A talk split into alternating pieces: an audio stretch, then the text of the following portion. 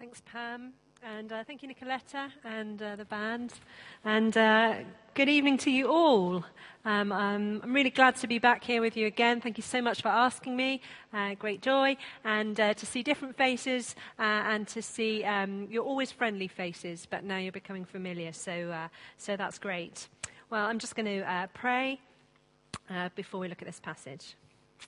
Heavenly Father, uh, we thank you for Uh, all that you have been speaking to us already, of your presence in our lives. And Lord, I just pray now that through your word, uh, Lord, you would become even more real to us. And uh, Lord, we would sense your presence uh, amongst us. Lord, uh, bless this time, I pray, in Jesus' name. Amen. Well, um, we're uh, continuing uh, a series that you're looking at on Paul's uh, letter to the Philippians. And, um, well, I don't know about you, the clocks went back, and uh, I'm getting a bit older now, and I used to think it was an extra hour's sleep, but now I find by the evening I'm just a bit uh, ready for bed a bit earlier. And uh, so uh, I know some of you, or some of us amongst us, uh, might be halfway through the sermon thinking about Horlicks and Downton Abbey, which is what you'd normally be doing at this time of the evening. Uh, so I thought I'd uh, just bring our bring us into focus a bit with a, uh, you know, there's some students here, and I don't want you to get sort of flabby at half term. We're going to have a little quiz really about stars, because obviously stars are um, particularly relevant. So we'll have the first quiz question here. Now you can confer amongst yourselves, and um, you can uh, so talk to your neighbour, and uh, we'll have a little show of hands. How many stars are in our Milky Way galaxy in which the solar system is? Right, so we've got three hundred million, three hundred billion, three hundred trillion. Have a little chat.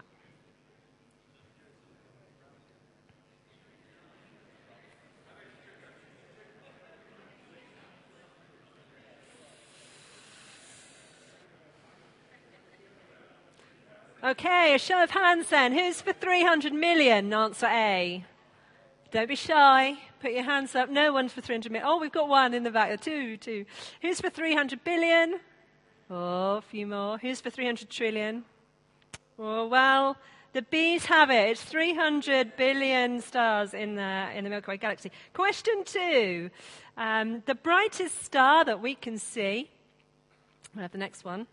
At The brightest star that we can see is A, the North Star, B, Sirius, C, apparently there is a star called Betelgeuse, uh, D, Brad Pitt. So we'll uh, have a little think about the brightest star that we can see from Earth.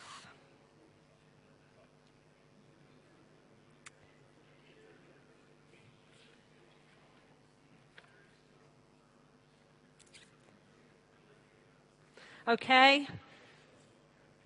I can't remember the answer, actually. No, I can. Who, uh, who's for answer A? The North Star. Oh, controversial. Who's for answer B? Mm. Who's for answer C?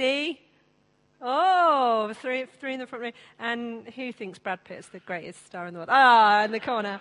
I knew there'd be someone. Uh, the answer is, in fact, Sirius, I believe. Yeah. Well done. I think that's also the Pole Star. Is that the Pole Star? Anyway, next question. Which of the following is not a known type of star? We have A, red dwarf, B, green giant, C, red giant, D, white dwarf. It's easy, this one, isn't it? Which of the following is not a known type of star? No clues, like yo-ho-ho.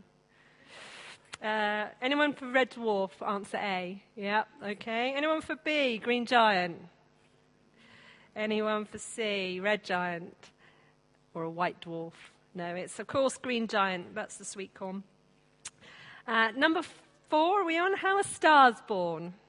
So, that's a bit more tricky question. How are stars born? A black hole explodes, two planets collide, a cloud of old stardust collapses on X Factor. Anyone f- have a quick chat?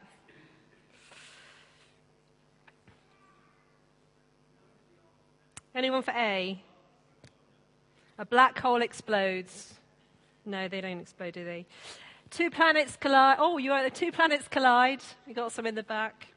A cloud of old stardust collapses. Whoa, well done.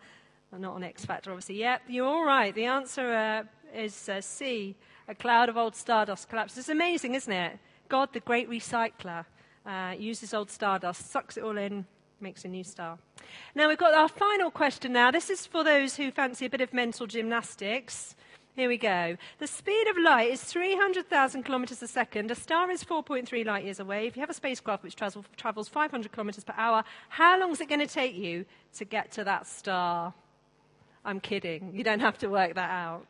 But anyone want to have a guess? Shout out. Uh, yeah, yeah, I'm with you. The answer is, in fact, it's D, nine million two hundred eighty-eight thousand years. Oh, yeah, no, don't, don't, don't care. Right, good. Well, of course, uh, we'll get back to the, the, the matter in hand. Uh, when Paul wrote this letter uh, two thousand years ago, and when he looked up at the sky, there was no Professor Brian Cox, there was no Patrick Moore, there was no Hebron Accelerator. He simply looked up into the sky and saw hundreds and thousands of twinkling, shining stars. And when he wrote this letter, it was his earnest desire, I think, that he could help the Philippian church shine as brightly as a star in the night sky. For he knew that that would give him, and it would give them, and it would give God uh, great joy. And as you've been looking at this series on Philippians, uh, the series theme, as you'll know, is about joy. It's about joy. That's the whole characteristic of Paul's letter to the Philippians. He mentions it over and over and over again, joy. And so tonight we're going to think about uh, joy in shining. And as we consider the joy in shining that comes from this passage, as we shine like stars in the universe, there in the middle of the passage we've just read, we're going to think about four areas, about shining through grace, about how we shine together, about how we shine through God's word, and about how we shine despite sacrifice. So firstly, we're going to think about shining through grace. And this week, I've been absolutely amazed and bowled over by the story of Darek Fidyka. I don't know whether any of you saw it on the news uh, or in the papers. It was a, he was a forty-year-old man. He's a forty-year-old man uh, from Poland who four years ago was stabbed in the back and became paralyzed from the chest down. Well, uh, if you've, if you, uh, we've met before, you know that I'm a medic. Uh, I did my training over twenty years ago now. But tradition is that once the spinal cord is severed and cut and broken, those nerves can never, ever, ever mend back. That spinal cord will forever be broken, and the paralysis that someone experiences from that will be permanent. And that's what's always been, and that's what's always been thought. But this week... This week it changed. Though it's really early days, doctors this week have found a treatment that means that the spinal cord can grow back and be repaired. And that people who previously had no hope of ever walking again will walk again. And you, you will have seen the pictures of him on the news. And if you heard the professor that uh, discovered it, uh, he said that uh, these steps taken by these, this man, um, Darek Fidyka, these steps probably have greater significance than watching man walk on the moon. And yet how quickly it disappeared from our news cycle, didn't it? And I think that's probably true. I think that we will look back in twenty, thirty years' time and we will put this on a par with penicillin and with man walking on the moon. And when Darek Fidyka made his first tentative steps and began to walk with the support of the frame, he said this. He said, "It's an incredible feeling. When you can't feel almost half of your body, you are helpless. But when it starts coming back, it's like you were born again." It's like you were born again. Darek's body was broken. His spinal cord was severed. It's been repaired. And now he can walk again. A wonderful, life-changing restoration has taken place for him. But when we see him, when we see his faltering steps, we see that for him, it's going to be a long, hard journey for that healing to be worked out. The underlying problem has been solved, but he must learn to use his muscles, his nerves, his joints, his balance, his coordination again. And as we read this passage in Philippians, I think this is a really good picture of what Paul is saying here in Philippians. As we read these first couple of verses, therefore, my dear friends, as you've always obeyed, not only in my presence but in my absence, continue to work out your salvation with fear and trembling. For it is God who works in you to will and to act according to his good purpose. God has done something wonderful, momentous, and life-changing for each one of us who believes and turns to God. No one is beyond his reach and beyond his grace. We only need to receive it from him. He has done this through grace, through God's unmerited favor. We haven't earned it. We don't deserve it. But because he loves us, he saved us, repaired us, and restored us. He's mended what was severed when we were cut off from God by our own and humanity's sin. He's called us. He's worked in us. Scripture tells us that in the words that, that uh, Darek Fidyka used, we are born again and the work is done. But then what Paul is saying here is that just like Darek Fidyka, although we've mended, although the work's been done, we must learn to walk again. We must learn to walk the road of discipleship. We must learn to walk the, the journey of grace and faith. And of course we know, don't we, that sometimes the steps of our discipleship are faltering and slow. Sometimes we make progress, but sometimes we seem to be going backwards. Sometimes there's immense frustration because we read in the Bible that we're a new creation, and yet often we don't feel it. We make mistakes, we mess up, we sin again. We keep having to come back to God over and over again. But Paul here is encouraging the Philippians, and he's encouraging us to keep going.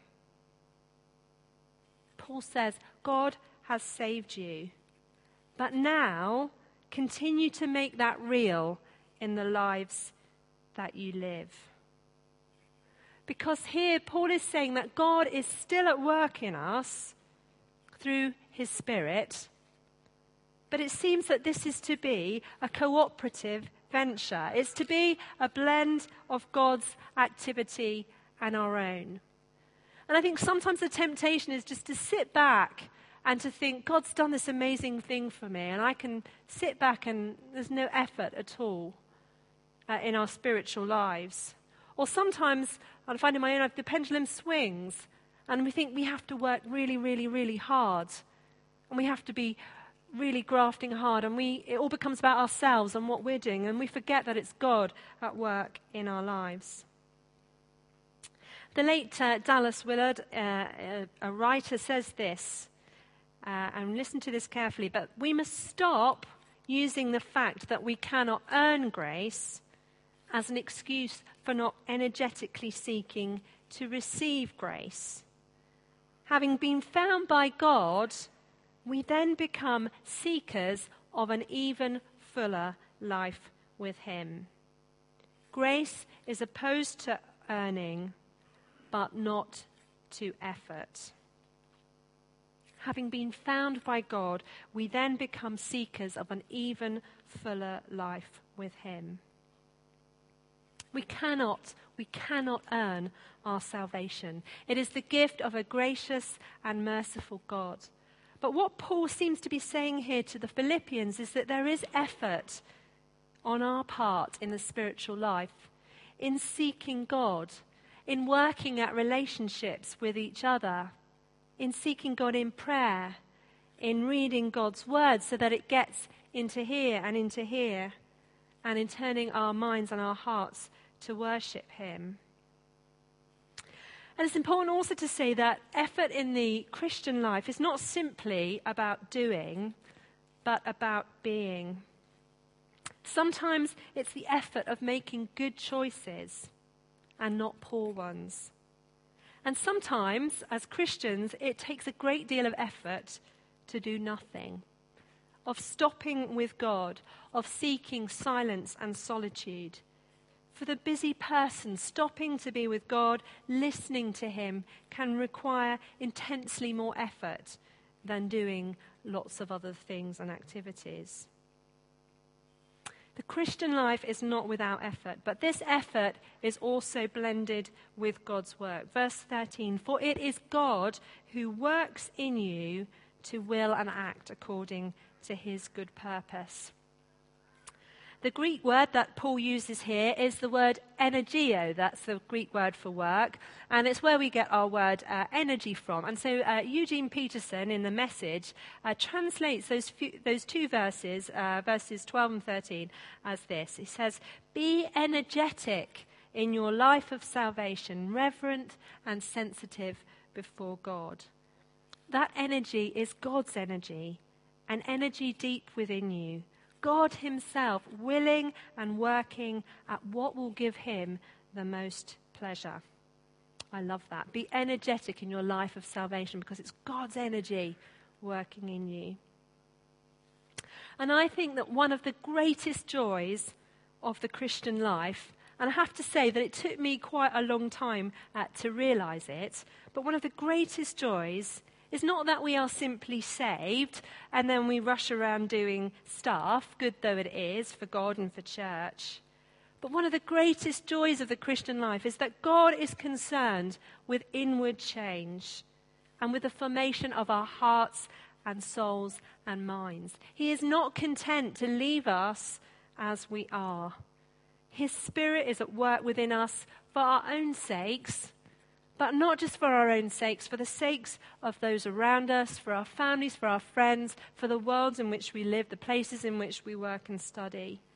God is concerned not to leave us as we are, but to help us walk and strengthen and grow and use those spiritual faith muscles and nerves and joints and to become stronger and bolder in our faith.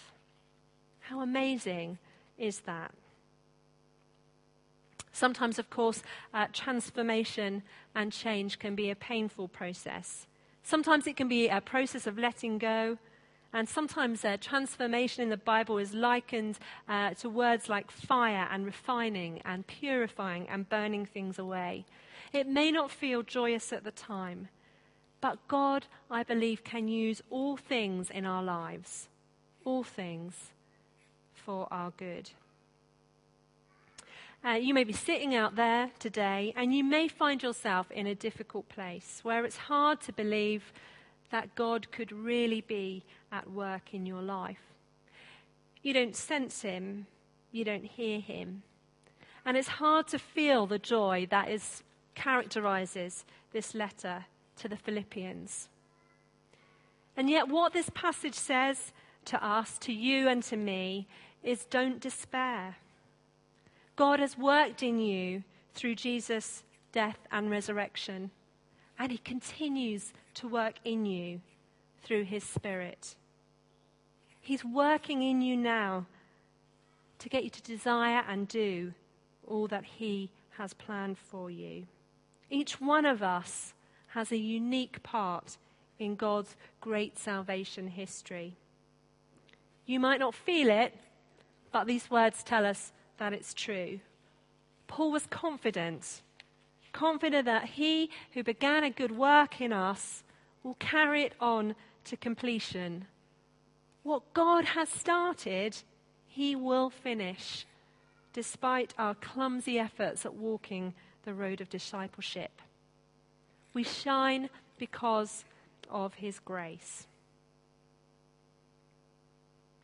Well, the th- second thing to say is that we shine at together.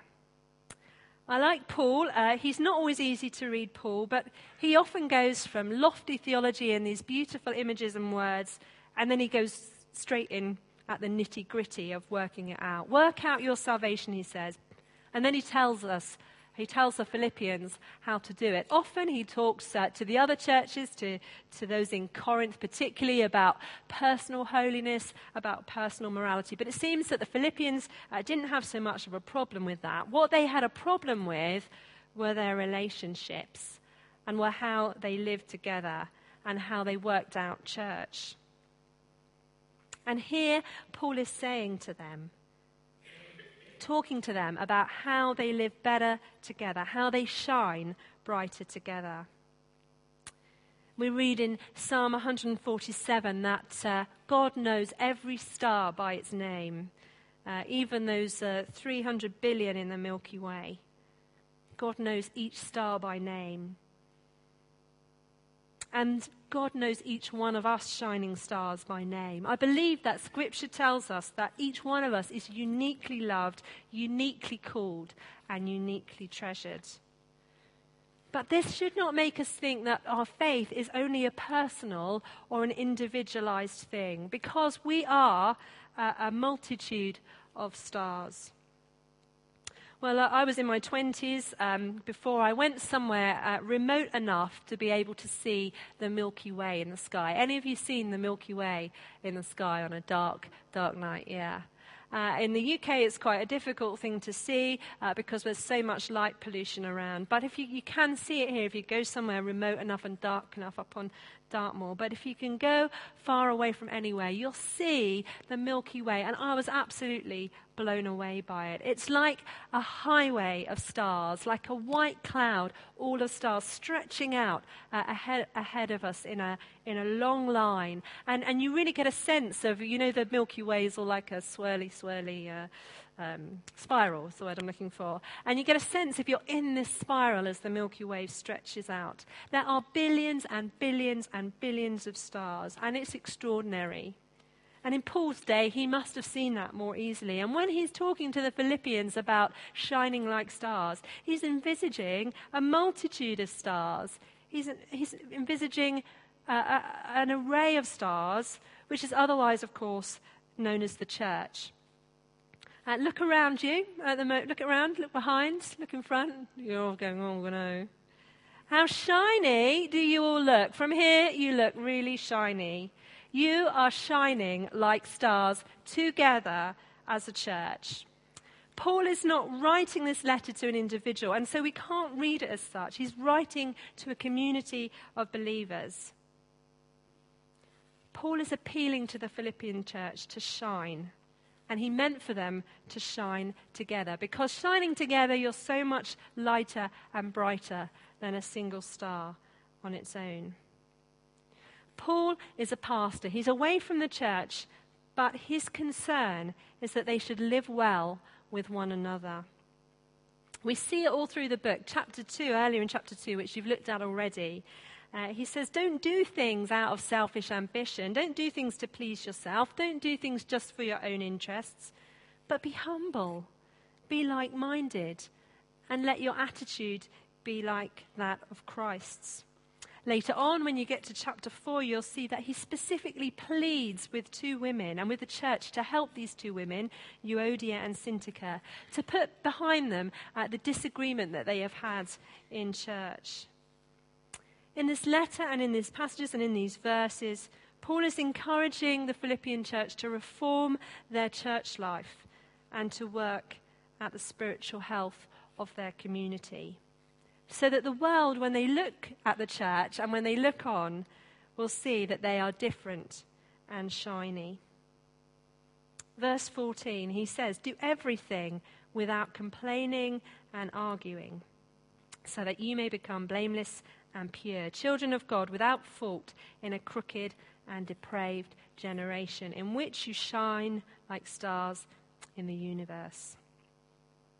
Don't mumble and grumble. It says, do everything without complaining and arguing. Uh, other transla- la- translations have it as murmuring and uh, murmuring and grumbling and mumbling.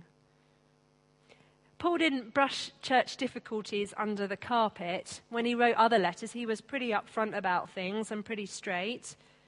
But what he says is that there are grace-filled and mature ways of doing things, of, of, of addressing things that need to be d- addressed, of approaching people directly, but lovingly and mercifully and with humility, with the idea that we might not always be right in what we think or say. Do things without arguing or complaining, without murmuring or mumbling or grumbling. We've all done it, haven't we? We've all done it. I've done it. I've come into church and I've